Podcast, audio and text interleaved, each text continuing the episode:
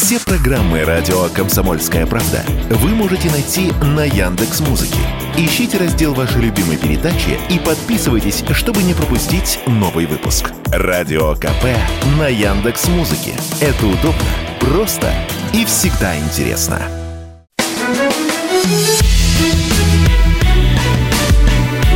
Бофт знает. Драгоценные наши радиослушатели, горячо вас приветствую. Вы попали на волну радио «Комсомольская правда». Будем надеяться, что даже не попали, а специально подключились, чтобы прослушать качественную политинформацию от политолога и публициста Георгия Бофта. Меня же зовут Алексей Иванов. Георгий Георгиевич, я вас приветствую. Здравствуйте, Алексей. И телеграм-канал Бов знает имени этой передачи. Надо подписываться. Приветствуем телеграм-канал Георгия Бофта, который называется «Немудрено, Бофт знает». Ну что ж, вот и началась рабочая первая трудовая неделя 2024 года, великого и ужасного, по крайней мере, таковым мы его ожидаем. На, мой, на моей памяти только 2012 год, наверное, встречались с таким же трепетом, как 2024 год. Тогда тоже был високосный год. Помните, календарь мая там грозил нам всякими бедствиями. Но, кстати, 2012 год а, был, конечно же, непростым, но, в общем, а, бывали года и похуже, наверное. Вот я не знаю, 2024 год а, оправдает ли все тревожные ожидания, как вы считаете? Ну, откуда я знаю? Я не знаю, я же не, я же не предсказатель. 12 год был совершенно прекрасно. И 13 был тоже ничего. Верните нам наш 2012 год, говорим Верните мы с Георгием нам, Мофтом. да, 2012 год, да. Верните, пожалуйста. Ну, вот вы не предсказатель, но зато предсказатели у нас э, вполне себе навалом. Например, есть такой всемирный форум, он же Давос.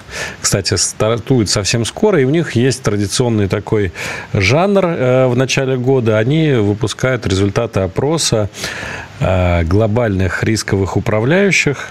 Более, более полутора тысяч человек, экспертов опрошены, о том, какие же, собственно, главные риски существуют у нашей планеты Земля на краткосрочную и среднесрочную перспективу. Мне кажется, очень важно и интересно будет это обсудить. Но вот если вы, Георгий Георгиевич, э, не видели вдруг этого списка, он так вроде особо сильно сегодня не мелькал по Э, нашим СМИ, а я вот себе выписал, то. Было бы интересно э, попробовать вам предположить, какие же, вот какой же главный риск в ближайшие, на горизонте двух лет э, Всемирный форум имени Клауса Шваба нам готовит или видит? Я действительно не видел этого списка, поэтому э, буду гадать на кофейной гуще. Э, мне кажется, что раз форум всемирно экономический, я пойду путем логики, Дедуктивным.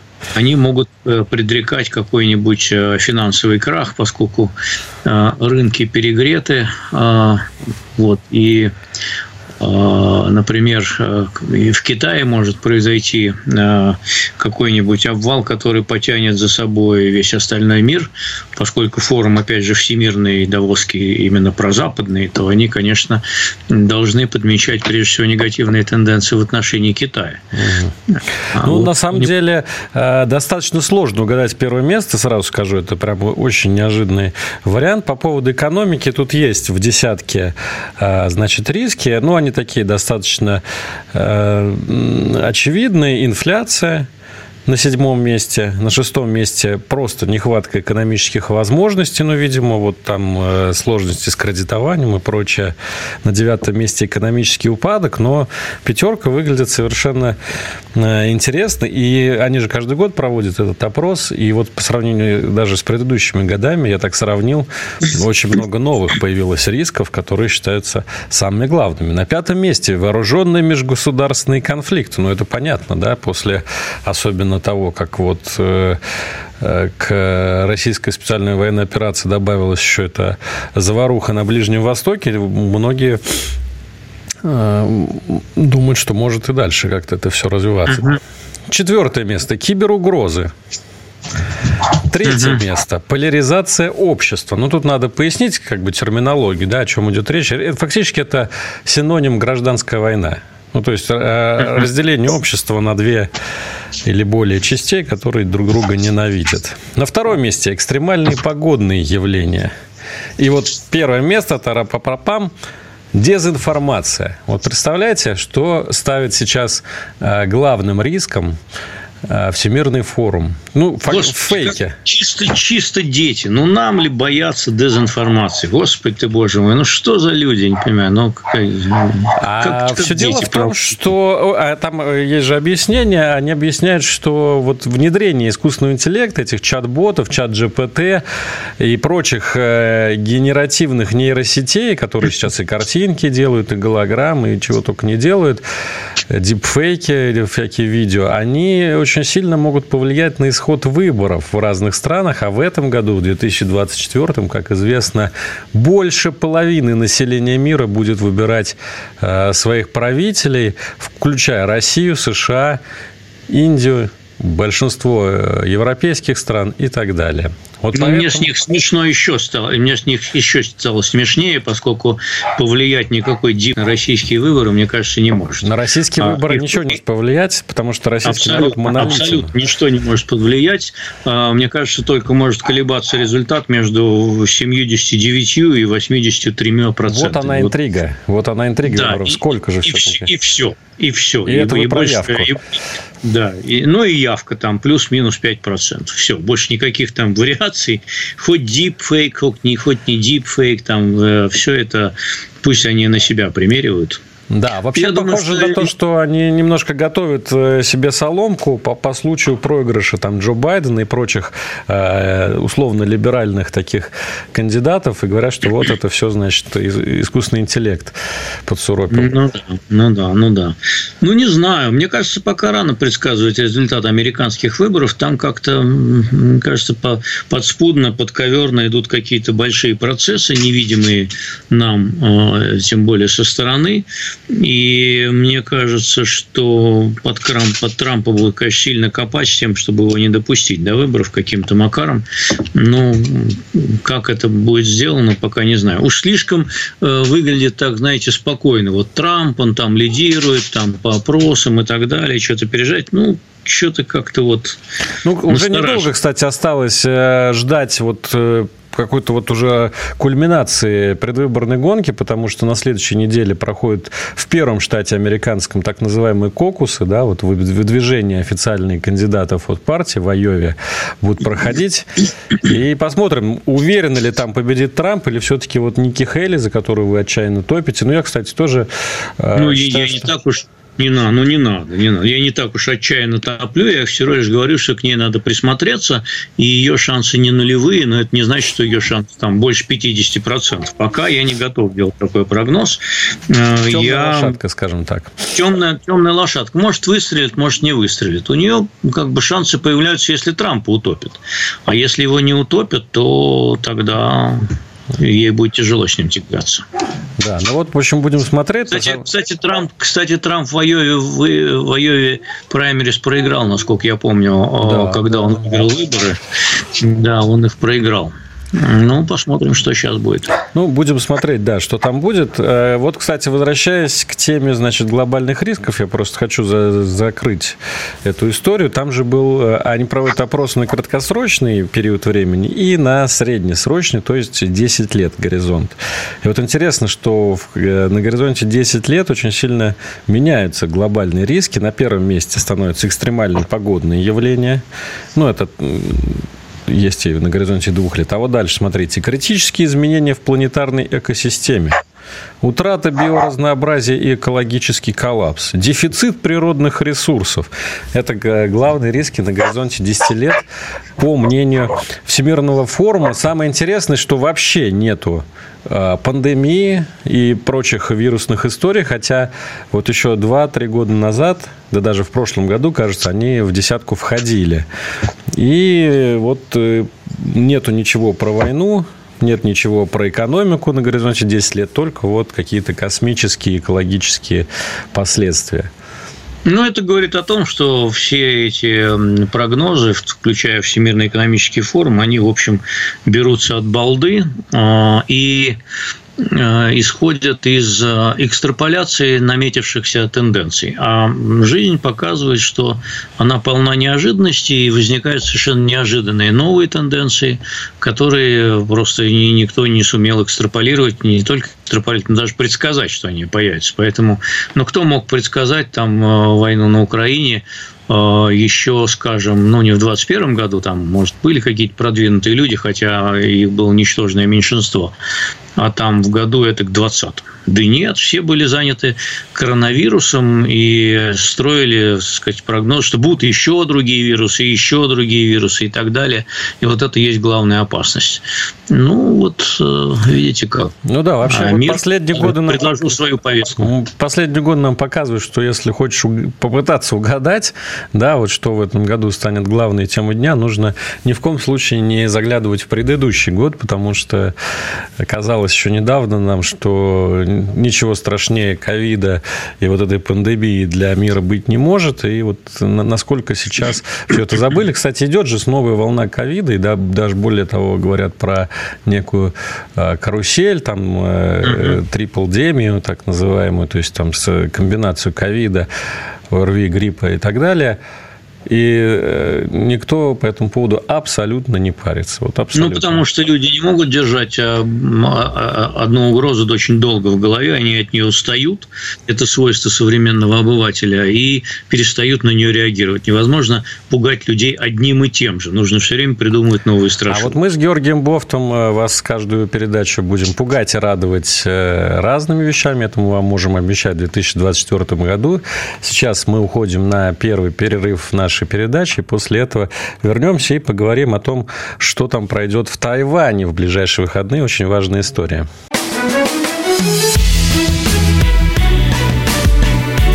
Бофт знает. Это радио «Комсомольская правда». Это Георгий Бофт, Алексей Иванов. Обсуждаем главные события первой рабочей недели 2024 года. Ну и заглядываем немножко вперед, что там будет у нас дальше. А дальше у нас, кстати, будут выборы на Тайване. Не, не, не просто где-то там далеко на горизонте, а вот буквально в субботу, 13 января, а, одна из главных, э, одно из главных политических событий всего года, можно сразу об этом говорить, одна из э, самых важных развилок, которая будет в этом году. И, конечно, вот сейчас, когда остается какое-то небольшое время до этих выборов, сложно предугадать, наверное, что-то будет Э, серьезно из этого, или все-таки сохранится статус-кво. Кстати, вот интересно же, Георгий Георгиевич, это у нас Новый год наступил, а в Китае-то нет. В Китае пока старый год, лунный год, потому что... И в Китае феврале, да. Да, там месяц Личунь, первый месяц года, наступает 10 февраля в этом году. Вот очень, кстати, большой праздник для Китая. Весь февраль китайцы празднуют. Поэтому год дракона, он на самом деле еще не вступил в свои права а именно дракон считается таким вот э, самым мощным символом, который может поменять все расклады. Может быть, поэтому выборы на Тайване назначили в январе, да, вот чтобы как-то дракона не искушать э, ну, какими-то Не событиями. знаю, что они так назначены. Но мне кажется, что там не будет никаких резких движений. Все-таки Китай сейчас не будет э, начинать войну там, и так далее. Он взял курс на такую постепенную интеграцию Тайваня, реинтеграцию Тайваня. Я думаю, что он будет терпеть там годами и никаких резких действий предпринимать не будет. Георгий Георгиевич, да. ведь дело не только в Китае. Вот это, кстати, такая вот навязанная немножко американцами, как мне кажется, э, история, что вот мы все ждем какие там э, высадки Китая на Тайвань, но ведь могут э, действия совершить резкие противоположные страна, имеется в виду сами Соединенные Штаты и проамериканские силы на острове, Демократическая прогрессивная партия, которая считается фаворитом этих выборов. А Если... А, что они, а, а что они могут сделать? Они, они могут объявить о независимости, да, там же у них э, формально э, статус такой как бы сомнительный, не независимое государство. Вот если они объявят о движении, по крайней мере, к объявлению о полной независимости, если Соединенные Штаты это поддержат, это уже будет совсем другой коленкор. И на это Китаю придется как-то реагировать. Поэтому это такая ну, шахматная партия, в которую играют двое. Это всего лишь, это всего лишь риторика, на самом деле. Я не думаю, что она приведет к реальным военным действиям. США сейчас совершенно не, нужен, не нужна война с Китаем и масштабный военный конфликт вокруг Тайваня. Китаю тоже. Война Китай, сейчас совершенно и, не нужна. И, и Китаю совершенно не нужна война, поэтому могут они, конечно, покричать там, порвать на себе рубашки там или что там рвут в этом случае, но ничего не будет. Халаты, Кстати говоря, э, вот хорошо, что вы подметили, да, по поводу Китая, по поводу Тайваня, что независимость. На самом деле Тайвань считает себя частью Китая, потому что, э, ну, как бы Гаминьдан, э, исторически там правил, да, он считает, что, может быть, это не он отделился от Китая, а Китай от него отделился на самом деле, а, ну, если так упрощенно говорить. Поэтому когда-нибудь, э, мол, Гаминьдан вернется к власти. Поэтому он же и в ООН, кстати, изначально входил и был основателем, сооснователем Организации Объединенных Наций. То есть там Гаминьдан, собственно, присутствовал. Ну да, Гаминьдан на самом деле это вот партия, которая ну, по нашим понятиям, такая белогвардейская да, партия. Было даже, ну, часто употреблялось сравнение там между Тайванем, например, и белогвардейскими войсками. Был остров Крым, да, Ну, Чан, Чан, Кайши, Чан Кайши был нашим союзником во Второй мировой войне, как-никак. Да. Но дела, дела давно минувших дней, и сейчас Гаминьдан и Коммунистическая партия Китая, в принципе, э, достаточно близки друг к другу ну, по крайней мере, они настроены на сотрудничество, а реальным оппонентом вот Си Цзиньпина да. и всех его э, соратников является вот как раз демократическая прогрессивная партия, которая полностью проамериканская до мозга костей. Это так. Но вообще Тайвань, собственно, и создан по образу Америки. Он во многом э, копирует, э, ну, насколько это вообще возможно в рамках китайской культуры, американский образ жизни, так сказать, всякие там э, стилистику американскую и так далее. В общем, те, кто был на Тайване, они говорят, что местами напоминает чем-то Америку. Ну, конечно, не, не так, чтобы совсем уж, но местами напоминает. Не мудрено, да, в общем, конечно. Ну да, Тайвань многие, наверное, знают, но не лишним будет напомнить, что в первую очередь в чем э, стратегическое значение Тайваня – это мировой центр э, микроэлектроники. Э, ну, то есть, вот чипы. На самом деле, если вдруг производство чипов, микросхем на Тайване вдруг будет остановлено из-за войны, то плохо будет всем. Вот реально это, всему миру это будет точно. сразу плохо. Включая Кроме Россию. Нас, которым, на это чипы наплевать, э, мы обходимся без них. Ну, не знаю, в России тоже в общем, я, кстати, недавно читал статью на Блумберге, подивился там, значит, рассматривая, или, ну, какое-то другое, может, издание, а, там рассматривают сценарий тотальной войны, значит, США и Китай за Тайвань, и какие это ущерб принесет мировой экономике. И там, значит, э, рухнул, там, значит, глобальный ВВП на 15%, ВВП Китая на 25%. Но меня удивило, там даже написано, что ВВП России упадет в случае войны Китая и США на 8%. Хотя, казалось бы, наше дело вообще сторона. Но... Нет, ну мы просто очень сильно зависим сейчас от Китая во многих отношениях и в технологиях, и в экспорте, и в импорте, и так далее. У нас доля Китая в экспорте и импорте там 20-30 процентов, понимаете, это огромная доля. Ну, то есть э, э, фактически, ну это в общем сверхкритичная зависимость от одной страны, поэтому если там будут неприятности, то нам, конечно, мало не покажет. Да, поэтому просто если вдруг кто-то там сидит на диване за запасшись попкорном, да, и ждет, когда там начнется война за Тайвань, то пострадают реально все, и нас тоже так скажем, взрывной волной заденет слегка. В общем, поэтому нам надо выдвигать лозунг, что мы за мир во всем мире. Уже пора. И движение неприсоединения, может быть. Ну, вот, кстати, да, по... в, совет... да. в советское время да, подзабытый. Да. Да. Почему-то мы не уступаем за мир во всем мире. Надо же, это упущение. Ну, я вот, кстати, еще разовью тезис вот про то, что Китаю не нужна война в, данном, в данной сложившейся ситуации. США тоже не нужна война. Я даже больше бы сказал, может быть, так спорный тезис вкину, такой острый, полемический. Мне кажется, что э, Джо Байден и Си Цзиньпин сейчас очень сильно нужны друг другу. Почему? Потому что Джо Байден реально рискует проиграть выборы Дональду Трампу. Ну, вот мы об этом уже поговорили немножко в первой части программы. Дональд Трамп гораздо более плохой вариант для Китая, чем Джо Байден. Трамп это вот реально человек, который настроен очень агрессивно против Китая, хотя он там дружит с Россией, ну, якобы, э, значит, выступает там с такими яркими заявлениями, но вот к Китаю он относится хуже, чем Джо Байден. И поэтому... Черт его знает. Мне, мне кажется, что в американском политическом классе сейчас сложился такое подобие консенсуса по поводу того, что Китай – это главная угроза, что его надо сдерживать, что с ним надо сворачивать высокотехнологичное сотрудничество и так далее. Какие-то сдержанные контакты, конечно, нужны, но тем не менее вот декларирование того, что Китай – это угроза, это все-таки доминанта в американской политике, кто бы ни был у власти. И демократы, и республиканцы, они останутся при э, этом. Поэтому, ну что, Байден Байден же не отменил никакие санкции, которые Трамп наложил, да, он еще своих добавил.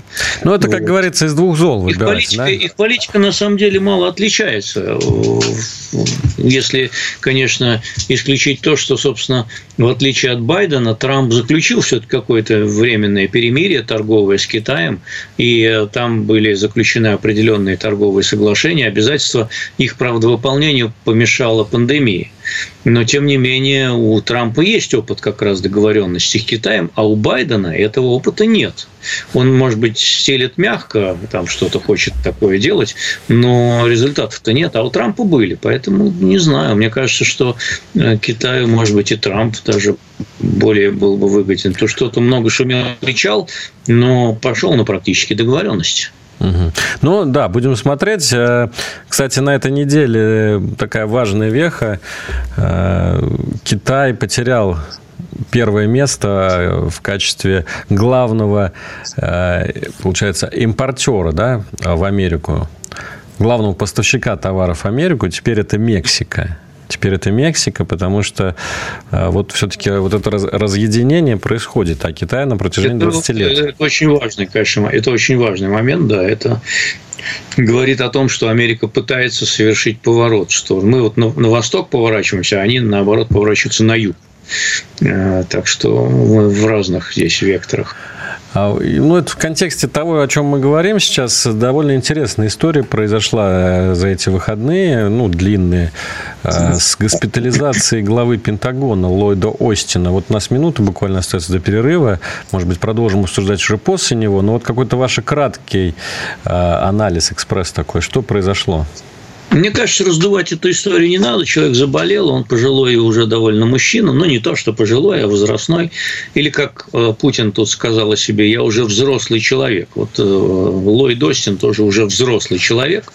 Вот, поэтому э, болезнь рака простаты, она довольно распространена в этом возрасте. Он не хотел в этом признаваться, я думаю. Поэтому как-то решил это по-тихому провернуть. Ну, а, конечно, республиканцы поняли шум гай, Хай и требует эту простату представить, понимаете, на всеобщее обозрение. На слушание в Конгрессе, небось. Но... Да, принесите нам простату Ллойда мы на нее посмотрим. Друзья, сейчас мы уходим.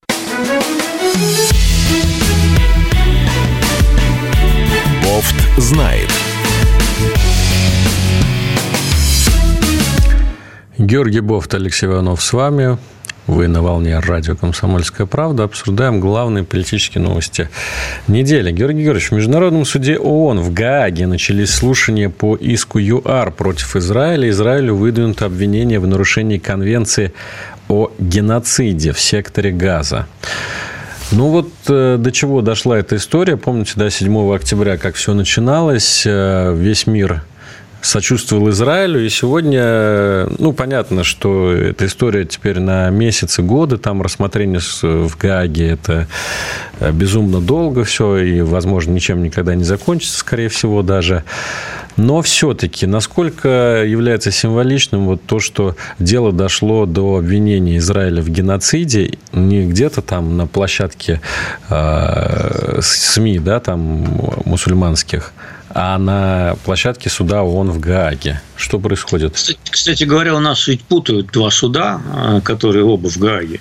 Это вот как раз вот Международный суд ООН, а, и тот самый Международный уголовный суд в Гааге, который выдвинул обвинение против Владимира Путина и Львовой Виловой.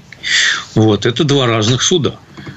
На самом деле. И э, вот Россия-то она игнорирует Международный уголовный суд в Гааге и не ратифицировала соответствующий там э, статут да, о том, чтобы признавать его юрисдикцию. А Международный суд ООН игнорировать труднее, поскольку если ты член ООН, то, в общем, как бы изволи явиться.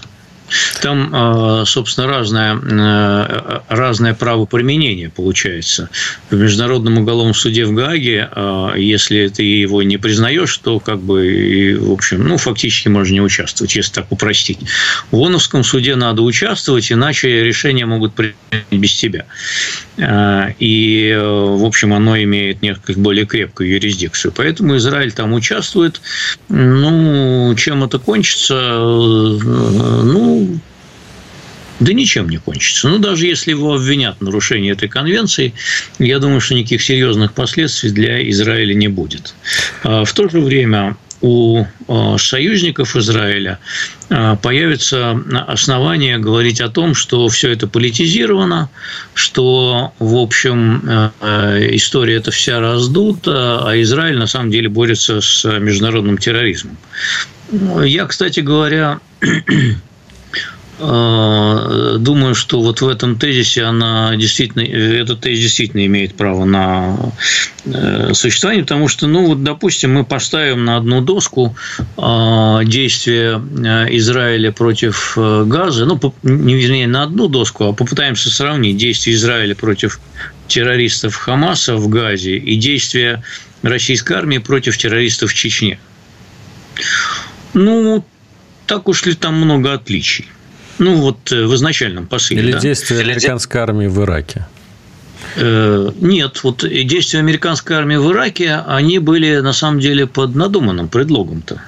Я имею в виду второй случай. Не тот, когда в ответ на вторжение в Кувейт, а тот, когда... Ну да, пробирка был... вот это вот. Да, пробирка, да, ядерное оружие, там еще что-то было придумано и так далее. А в случае в Чечне началась взрыв домов в России, в общем, с открытых террористических атак, потом в Дагестан они вторглись и так далее. На это надо было отвечать. Но вот действия Израиля, они достаточно ведь походят на э, ну, действия... Наверное, нет прецедентного права в международном э, суде Нет, конечно, нет прецедентного международного права, э, в международном праве давно уже э, действуют двойные и тройные стандарты. И в данном случае мы имеем дело, конечно, с ним. А мне вот интересно, почему тут нарисовалась такая странная страна, ну, хорошая страна, прекрасная, но странная в этом контексте, как ЮАР. Какое ей, собственно, дело ну, до Израиля? Потому что, у нее есть, потому что у нее есть некие внешнеполитические амбиции. А, именно по этой причине она находится в БРИКС. И, кроме того, ЮАР недавно отличилась ведь в истории как раз с Международным уголовным судом в Гааге, когда там они крутили-вертели, там то ли Путина им принимать, то ли не принимать, да вот пусть он приезжает, но нет, потом пусть он не приезжает, потому что мы ратифицировали Римский статут и так далее. И я думаю, что это вот продолжение этой истории, что они как бы вот выступают за международное право. Можно ли за... вот в таком случае ЮАР признать неким, ну, конспирологически, агентом Китая, скажем, да, или Китая, ну, там, блока Китая, вот того самого БРИКС, э, вот, собственно, и пригодилось, да, для чего эта организация была создана. Сам Китай не может выступить, наверное, прямо ну, против Израиля. Но это косвенная связь, может быть, есть, потому что, на самом деле, Китай ведь заинтересован в том, чтобы вот этот вот логистический коридор из Индии через э, Израиль и Саудовскую Саудовскую Аравию в Европу, чтобы он не заработал. Поэтому Китай, конечно, потирает лапки и смотрит на то, как арабы э, бьют евреев, э, евреи бьют арабов, и чем дольше это будет продолжаться, тем больше будет крякать и э, разваливаться вот этот грандиозный план, а, кстати говоря, американский, на то, чтобы обойти а, китайский мегапроект «Один пояс, один путь» и вместо него проложить другой мегапроект из Индийского океана, из Индии в а, Европу через а, Саудовскую Аравию и Израиль, заодно помирив Саудовскую Аравию и Израиль. Но это примирение теперь, как понимаете, надолго откладывается, потому что был спровоцирован конфликт и, наверное, все-таки вот э, какие-то антисаудовские силы за этим стояли, предположительно, Иран. А, Китай, может быть, был в курсе, и, в принципе, ему это выгодно. Ему это выгодно, весь этот бардак, э, поэтому... Ну, в каком-то смысле, если все... Мог, мог, мог он как-то инспирировать э, власти Притории на то, чтобы э, подать такой иск. Если все на свете войны так вот разбирать с какой-то тщательностью, выяснится, что речь идет либо о ресурсах, да, либо там вот о логистических каких-то путях, но, в общем, вещах сугубо прагматичных. И тем более вот сегодня тоже новость пришла о том, что в Оманском заливе военно-морские силы Ирана задержали э, танкер, который э, якобы имеет отношение к Соединенным Штатам Америки. И вот на данный момент его буксируют к, э, в порт Джаск, это Прекрасная новость. Сторонники распространения хаоса в мире, они могут потирать руки, потому что этот танкер Сент-Николас, как я сейчас помню, да, да, да. он был в свое время конфискован у Ирана. Да, это был сначала иранский танкер. Это был иранский. Они свое возвращают. Грабь награблен. Ну, фактически, Конечно, да. грабь награблен. Они возвращают свое. За нарушение, значит, каких-то американских там очередных санкций этот э, танкер был конфискован американцами и вот теперь его значит, Иран конфисковал обратно. Кстати говоря, интересный прецедент. Вот от чего будет теперь, да? Потому что я думаю, что в России тоже с интересом смотрят на это, как на возможный, так сказать, вариант действий в будущем. Потому что если там э, Запад сильно ощерится против российского теневого танкерного флота и начнет тоже конфисковывать те суда, которые там нарушают какие-то очередные американские санкции, то вот модель действий действий. Ну, хорошо, вот что если... пока еще не дошло до потопления, да, торговых судов, такое тоже бывало. Тут дойдет, дойдет, ничего, все будет, все будет нормально, дойдет до потопления торговых судов, все будет хорошо. Морская Я блокада, думаю, все как мы любим. Не надо себя ни в чем ограничивать, ни в чем сдерживать и так далее. Почему в Черном море можно топить суда? Правда, сейчас там эта практика прекратилась э, благоразумно, потому что там, ну, мне кажется, нет предела. Ее было бы там не остановить. Э, мне, мне кажется, вот я, может быть, конспирологию впал, но мне кажется, там действуют некие закулисные договоренности, которые заменили собой ту самую зерновую сделку, которую никто не, воз, не, не, не восстанавливает, но в то же время судоходство-то по Черному морю не прекращено. Да, про зерновую сделку вообще все забыли. Летом э, так много о ней говорили, что там чуть ну, ли не весь мир зависит был, от нее. Был, был, был, был на днях, кстати, пару заявлений о том, что Россия не собирается к ней возвращаться. Да и он сказал тоже, что не видит никаких перспектив.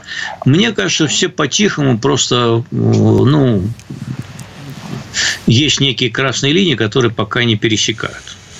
Посмотрим. Может быть, я ошибаюсь, может, я глубоко залез в конспирологию, но мне кажется, что э, оно ведь и Россия не топит торговые суда украинские, и Украина что-то там тоже, в общем, может, не может, может, не хочет, может, может, и то, и другое вместе.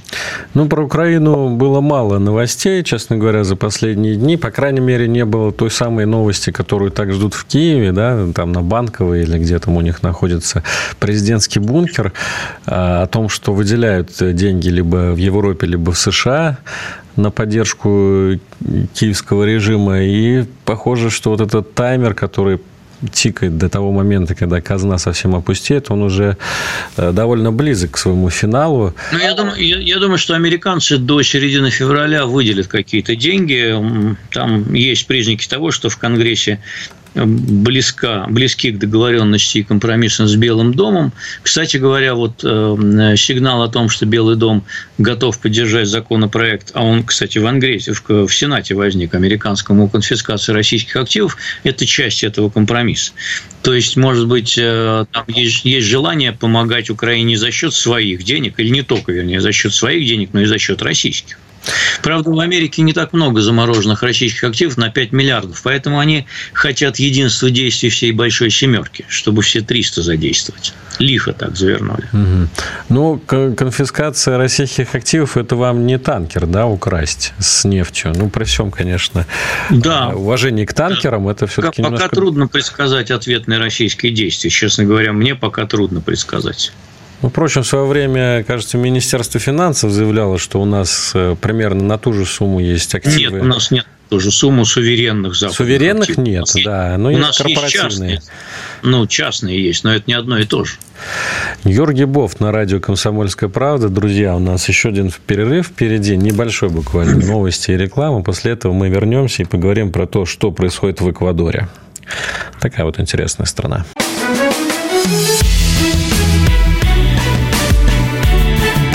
Знает. Георгий Бофт, Алексей Иванов на радио «Комсомольская правда». Обсуждаем главные политические события в мире.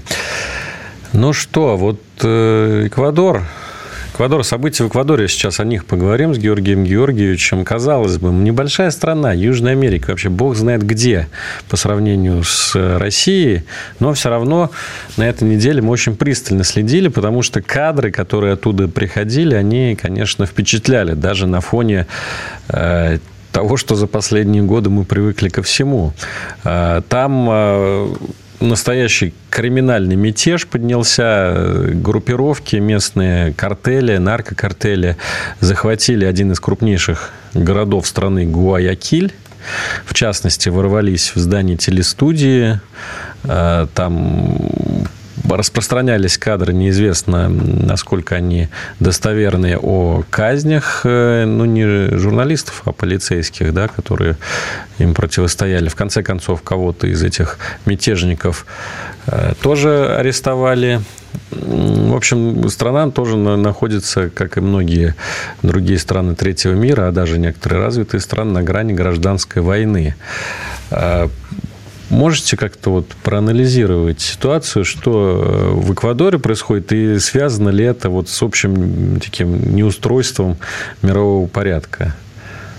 Если долго не бороться с коррупцией и наркокартелями, то наркокартели начинают тебя побеждать. Вот и вся история в Эквадоре.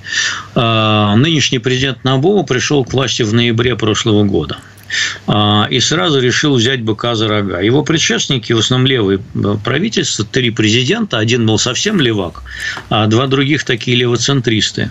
Вот. Они попустительствовали наркомафии. К тому же, отчасти эта самая наркомафия была вытеснена, ну, лишь отчасти, из Колумбии э, под э, воздействием ну, определенных скоординированных действий колумбийского правительства и Соединенных Штатов, спецслужб антинаркотических. Вот. И и вот эти наркобароны в Эквадоре, они при попустительстве левых, они сильно взошли силой. Поэтому а, из вполне благополучной и относительно богатой и очень тихой страны Эквадор превратился за последние 10 лет в, ну, просто в какое-то средоточие криминала. Достаточно посмотреть, я смотрел статистику, там с 18 только года значит, вот этот э, как количество убийств э, выросло, ну, есть такой показатель, рейтинг, да, убийств на 100 тысяч населения, там 46,5 человек на 100 тысяч населения, это беспредельный уровень, достаточно сказать, что в Венесуэле в два раза меньше. А уж Венесуэла, так бандитское государство, так и то еще. Выше только в Сальвадоре, там 52 вот, для сравнения я могу сказать, что в России там по разным статистич, статистическим данным от 7 до 9 на 100 тысяч. Ну, в Америке примерно там даже чуть меньше уровень, чем российский. Э, так что это вообще впечатляет, конечно, уровень. Э, другой фактор – это еще бегство э, примерно там нескольких миллионов человек из Венесуэлы, которые переместились тоже в Эквадор. Там достаточно открытая иммиграция, и это тоже причина вспышки криминала. Да, сложно не заметить, что Южная Америка, вот, которая действительно была таким ну, экзотическим раем для многих э, россиян, наверное. Именно Эквадор, кстати говоря, потому что там есть несколько спокойных тихих стран, там Уругвай, Парагвай, например, вот Эквадор был среди них. Угу. Там в других странах, там в Аргентине не так все благополучно. Вот, вот, вот. Я как раз про то говорю, что сейчас э, как будто Южная Америка становится такой очередной горячей точкой. Да, была Венесуэла, да, проблемы в Колумбии часто бывают, но мы сейчас видим, что и в Боливии недавно произошел госпереворот в Перу, там фермеры бастовали жестко. В, в Бразилии в прошлом году чуть не захватили Капитолий местный. Там тоже разъединение между... Значит, в Бразилии, кстати, тоже уровень э, преступ растет, и тоже, кстати говоря, под влиянием э, правительства левых, они недостаточно жесткие с преступниками. Так вот, а к чему приурочен нынешний мятеж? А к тому, что этот самый Набо решил провести референдум. Во-первых, э, мятеж состоялся ну, в связи с побегом там, одного из э, ведущих главарей банды, самый главный. Вот. А, а побег и мятеж, соответственно, в тюрьмах начался за два дня до того, как Набо собирался объявить о масштабной тюремной реформе. Тюремной, там, судебной и так далее. Потому что судебная система коррумпирована, полиция, полиция коррумпирована, э, в тюрьмах черт что творится под воздействием вот этих самых криминальных... Ну да, со времен Пабло Эскобара латиноамериканские тюрьмы да, это примерно да. особняки такие, в которых Совершенно есть зоопарки, Совершенно там, верно. парк да, развлечений. И он решил этому, значит, э, борзо положить конец и вынести на референдум несколько вопросов, в том числе, например, а, разрешить армии участвовать в подавлении внутренней преступности. Это важно. Армия все-таки меньше коррумпирована. Второй вопрос – это выдавать преступников, которые, требуют, которые совершили преступление за границей, которые требуют выдачи. Эквадор никого же не выдает. Почему Джулиан Ассанж сидел в Лондоне в посольстве Эквадора? потому что Эквадор не выдает преступников. Вот. И третье еще конфискация собственности криминала.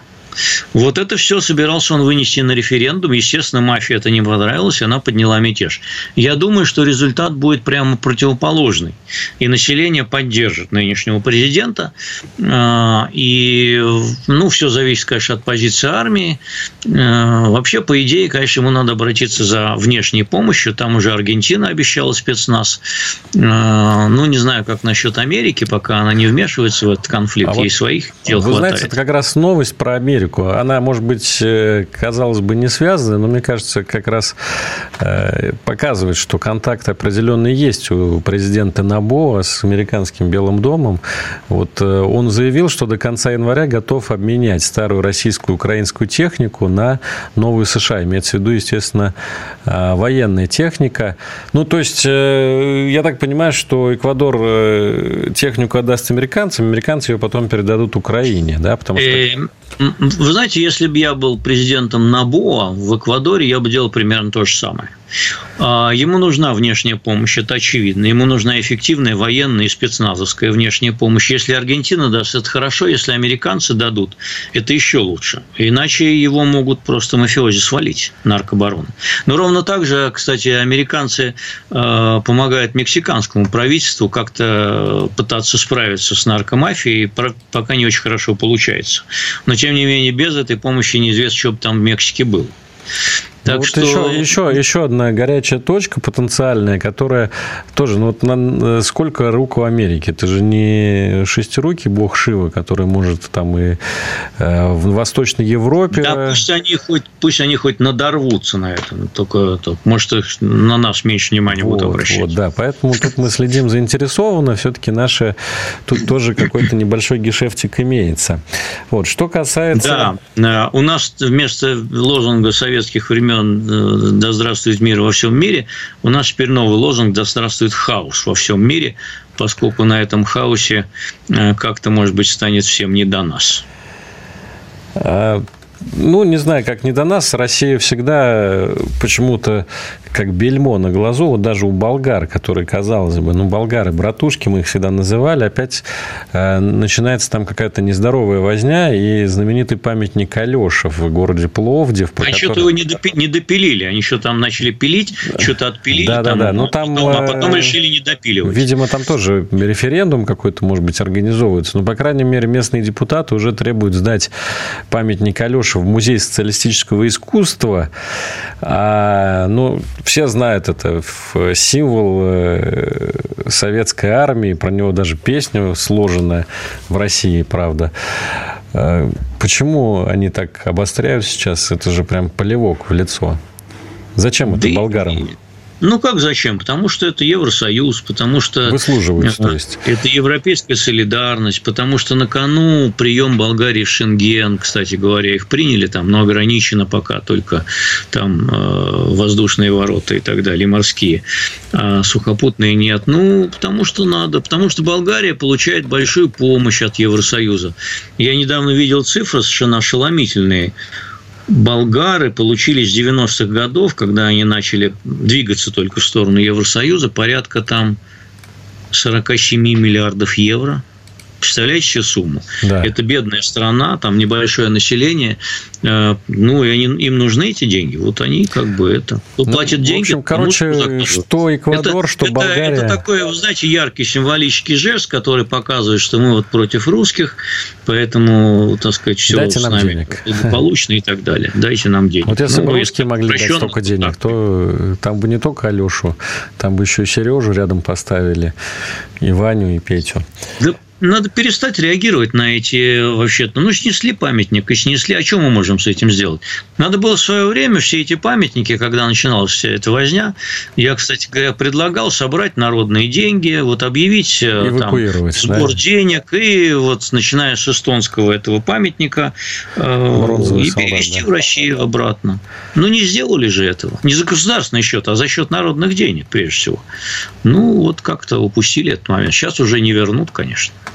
Да, но будем смотреть. Самое главное, что болгарам э, должно быть напомнено, это то, что Россия стала первой экономикой Европы. Об этом Владимир Путин рассказал. Обогнали мы Германию. К сожалению, не успеем мы подробно это обсудить, потому что мы сейчас уже уходим на финиш нашей передачи. Но знаете, наши слушатели, Россия экономика номер один в Европе.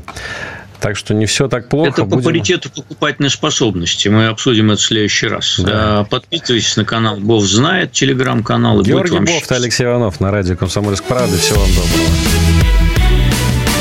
Бофт знает.